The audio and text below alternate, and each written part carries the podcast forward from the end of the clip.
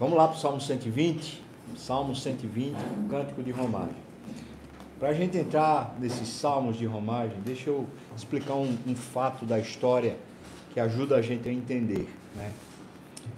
Israel, desde quando entrou na Terra Prometida, começou a se constituir nação. Eles tinham como constituição o, o próprio livro de Êxodo, Levítico, Números. Isso era a constituição deles, era a regra deles para gerir os comportamentos, a ética, os compromissos da nação. A nação, portanto, era uma nação de, de linha teocrática, a regência era divina, a partir do livro divino é que eles começaram a criar uma cultura. Claro que eles foram fortemente influenciados pelos povos que já estavam nativos de Canaã, e por isso Deus queria que fosse destruído todos os povos ali, para que eles pudessem construir uma cultura, cultura que fosse teológica, uma cultura a partir da Bíblia, e não a cultura mundana, como tinha aquele povo lá que era pagão. Israel então foi vivendo assim, depois eles mudaram o sistema para um sistema monárquico, tinha um rei agora.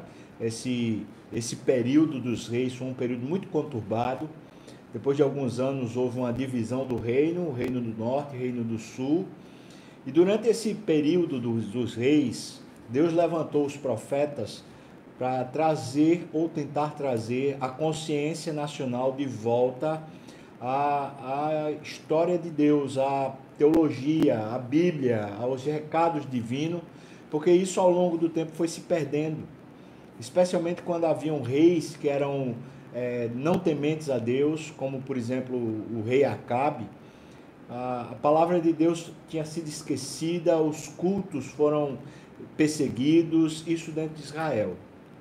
Mas o resumo da história é que Israel, durante esse período que tinha a terra, tinha constituição, tinha um povo, eles estavam constituídos como nação. Durante esse período, eles começaram a ter um tipo de, de cultura bíblica. Por exemplo, a imoralidade sexual não era aceita.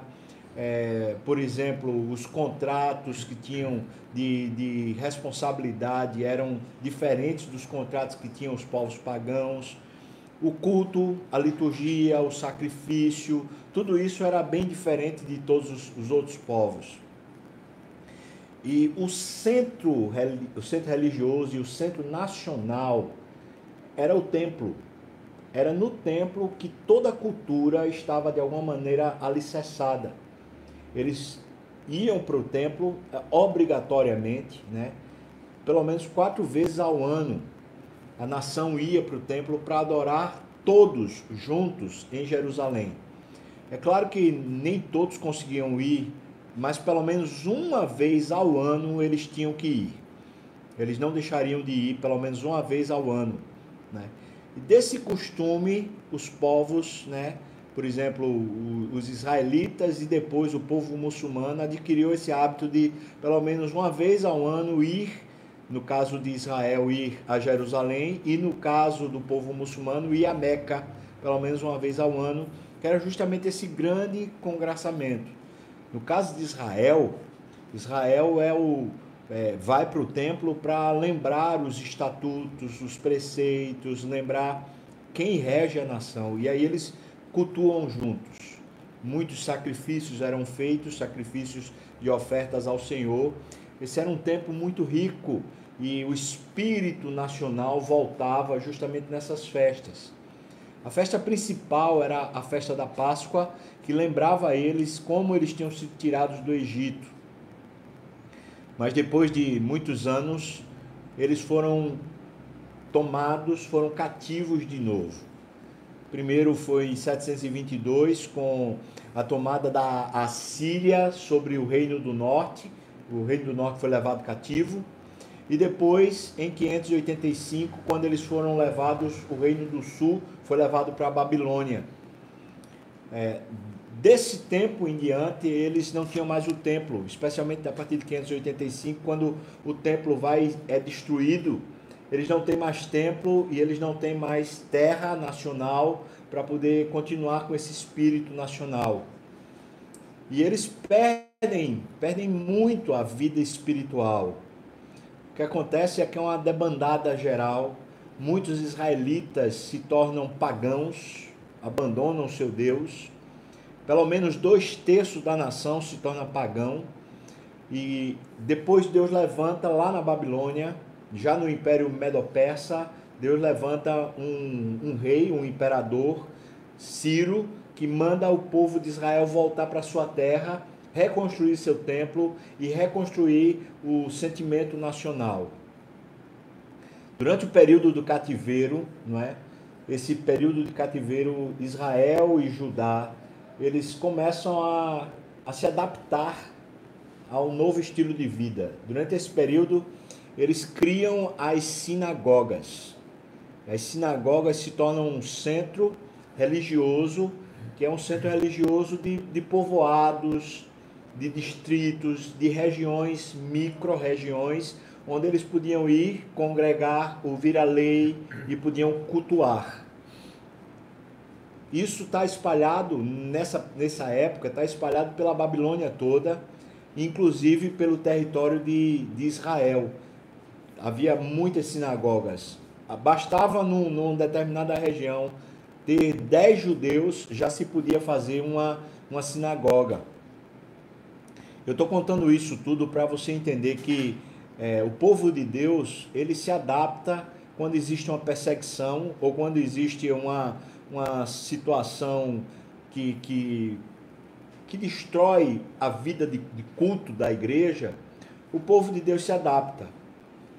Mas quando eles tiveram a oportunidade de voltar para o templo, quando o Ciro manda eles reconstruírem um templo, dá os recursos e, e também manda eles voltar, o que acontece? Duas coisas que são muito preciosas para a gente entender. Primeiro, dois terços desse povo não volta mais para Deus, porque eles se tornaram pagãos durante aquele período.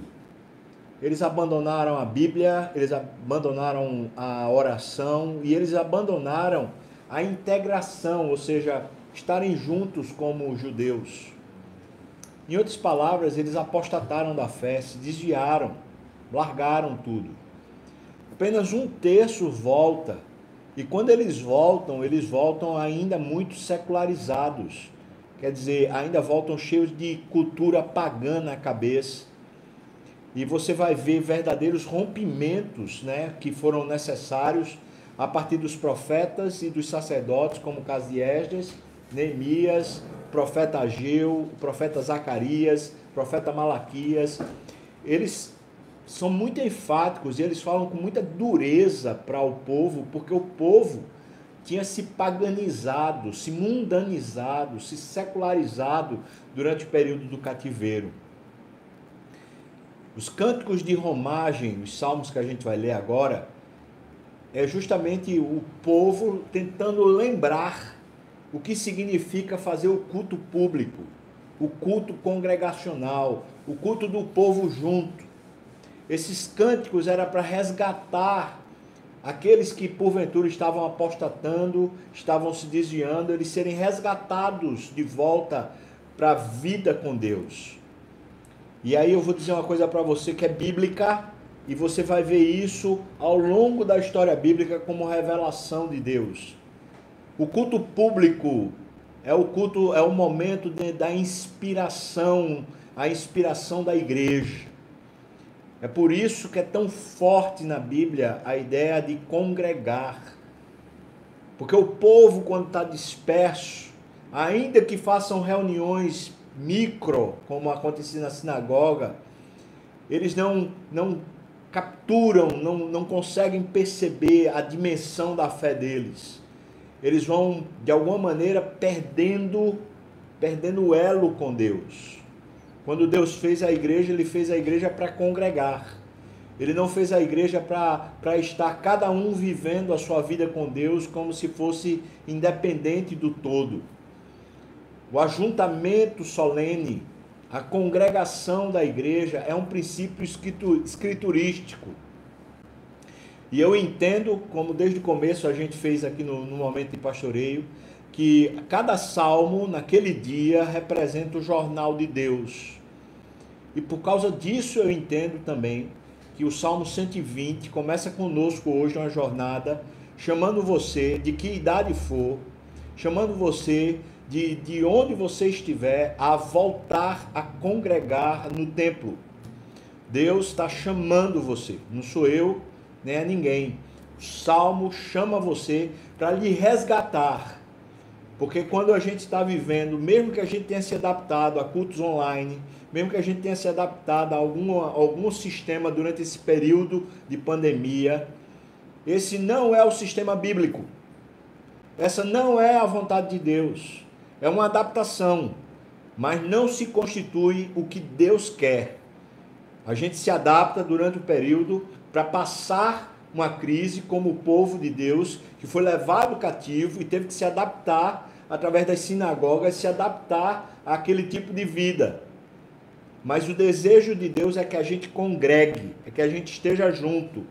Deus, através de Cristo Jesus, mandou a gente ceiar. E a ceia não é online. A ceia, eu não posso falar para você tomar a ceia na sua casa sem que eu passe para você os elementos.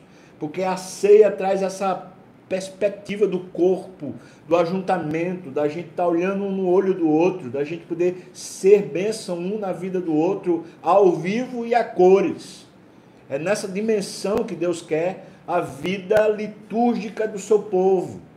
Nós precisamos congregar. E a partir de hoje, no salmo, no momento de pastoreio, os próximos salmos vão ser chamadas fortes, vivas, para você voltar à igreja, seja de que idade você for, e por uma questão de obediência a Deus. E a gente obedece a Deus acima de qualquer obediência é, civil ou qualquer obediência institucional. Salmo 120 agora, veja como ele fala de quão dolorido é viver no meio do povo ímpio e é claro que esse, esse cântico que vai ser escrito aqui é de alguém que estava cativo na Babilônia, estava vivendo talvez em ajuntamentos da, da, da sinagoga, mas com saudade de voltar a Jerusalém, de voltar a congregar com todo o povo por causa da perspectiva bíblica. Veja o que o Salmo 120 diz, versículos 1 a 3, primeiro segmento ele fala da angústia. Ele diz: Na minha angústia eu clamo ao Senhor e ele me ouve. Qual é a angústia que habita no salmita, no salmista? Versículos 2 e 3 diz: Senhor, livra-me dos lábios mentirosos, da língua enganadora. Que te será dado, ou que te será acrescentado, ó língua enganadora? Veja que a aflição dele é estar habitando no meio de um povo cuja mentira cuja corrupção, cuja maneira de, de viver é uma maneira ateia, uma maneira contrária a Deus, cheio de mentira, cheio de jeitinhos. E por mais que a gente é, rejeite isso, a cultura que vivemos, seja no Brasil, seja nos Estados Unidos, seja na Europa, seja onde for, a cultura que se vive fora de Deus é uma cultura de ludibriar o outro, de mentira, chamam até de mentira branca, né? Ou seja, são processos de engano para se prevalecer. Mas na, na Bíblia, na cultura de Deus, nós precisamos falar a verdade um com o outro. Nós precisamos ser sinceros e transparentes. E a cultura da igreja, seja no Velho Testamento, seja no Novo Testamento, é de que importa que a verdade seja dita. Você vai lembrar do que está lá em Atos capítulo 5, quando um casal, Ananias e Safira, resolvem mentir. E eles estão dando uma oferta. E eu acho que foi até uma oferta gorda, generosa. Entretanto, eles estavam mentindo. Era um dízimo que eles queriam dar, mas eles não estavam dando o, o, verdadeiro. Eles entraram em acordo, marido e esposa. Olha, a gente vai dizer que foi tanto o valor. E quando chegaram lá, primeiro o marido foi, foi levar na presença de Pedro. Pedro disse: Por que, é que você quis enganar o Espírito Santo? Você vai morrer agora, e o cara morre, bate as botas, e o que acontece? Ele é levado e enterrado. A mulher então fica aperreada, está sentindo falta do marido, vai lá no templo, no templo não, vai lá na presença de Pedro. E Pedro pergunta qual foi o valor. E ela vai e mente também. Ela diz: Olha, por que você entrou em acordo com seu marido para mentir? Você não mentiu aos homens, você mentiu para Deus. E também é, ela morre e é levada para ser enterrada. A cultura do povo de Deus, a cultura do, do ajuntamento, é essa cultura de restaurar a verdade. É restaurar a verdade diante de Deus, de viver diante de Deus uma vida sensata e correta. Então, eles estão sentindo uma angústia. Sabe qual angústia? Aquela angústia que eu e você sentimos quando a gente não tem mais o ambiente da igreja, o ambiente da congregação para a gente poder viver.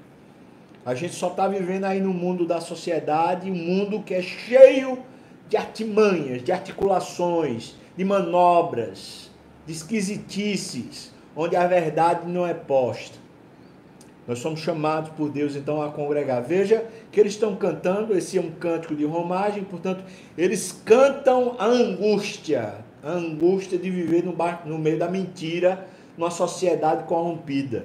E por isso o cântico era chamando eles a voltarem para o templo, para aliviarem essa angústia. Versículos 4 a 6, um, o próximo segmento, ele diz: Setas agudas do valente e brasas vivas de zimbro, de zimbro são as mentiras. Lembra Paulo dizendo que a gente precisa do escudo da fé? Versículo 5 diz: Ai de mim.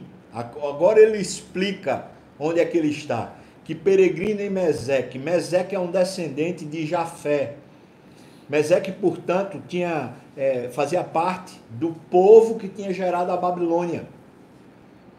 E ele está falando então da região da Babilônia.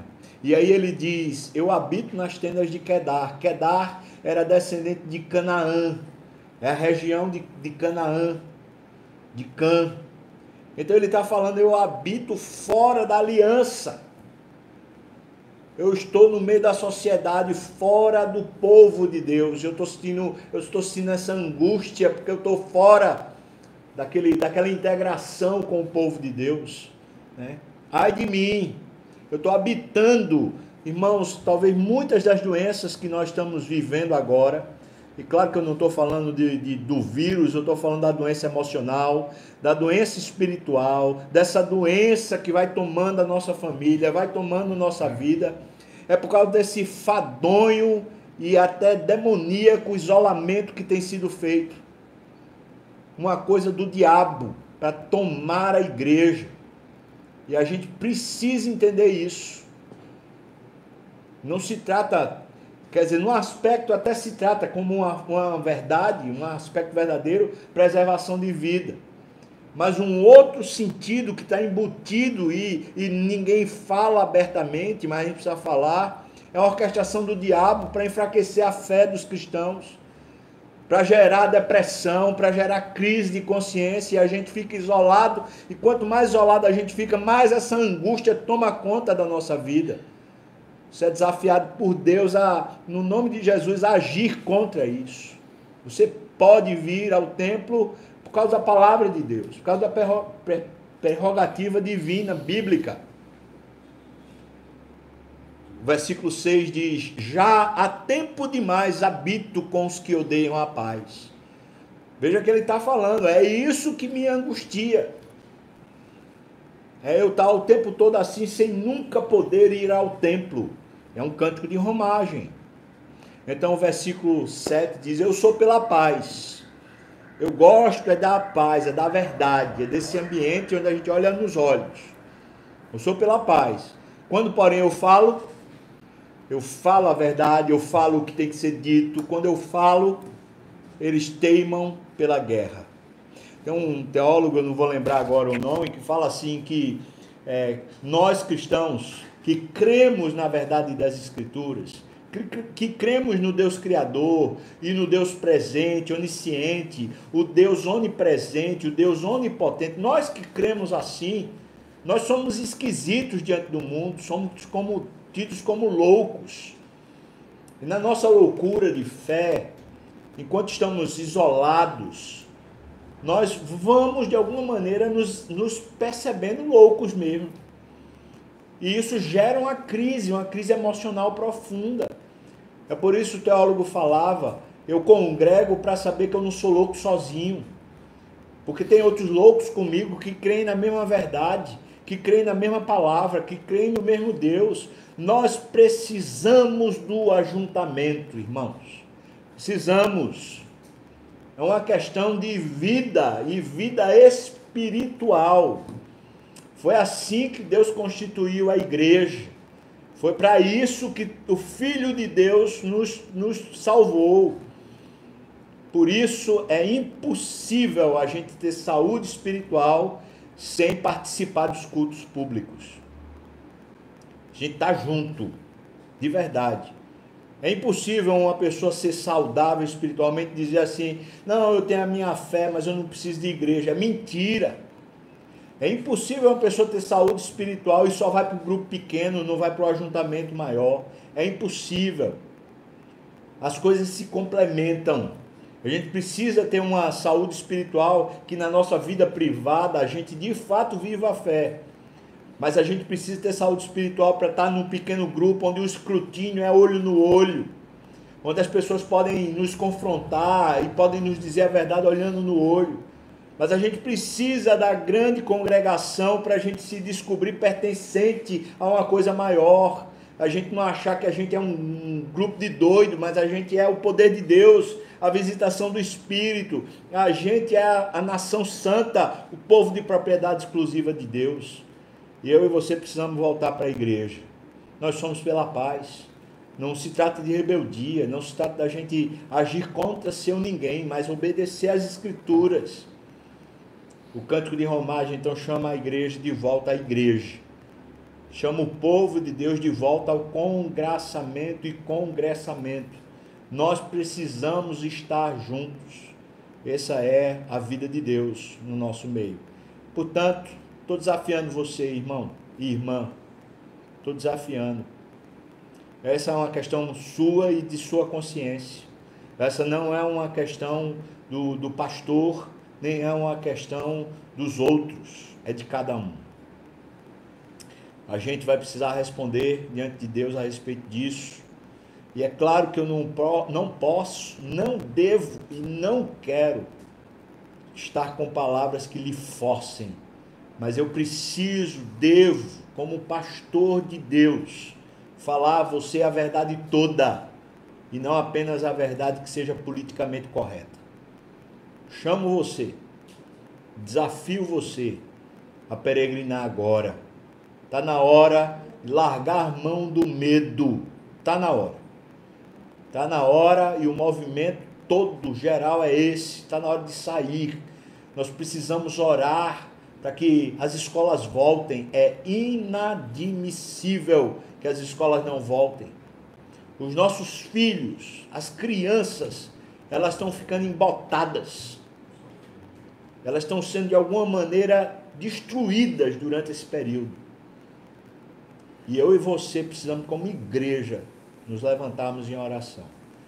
Eu sei que esse, essa minha fala talvez não agrade a todos mas com certeza, e falo isso olhando nos olhos diante de Deus, essa fala é agradável. É palavra de Deus, é voz de Deus desafiando a sua igreja a um compromisso sincero com Deus. Vamos cantar mais uma música?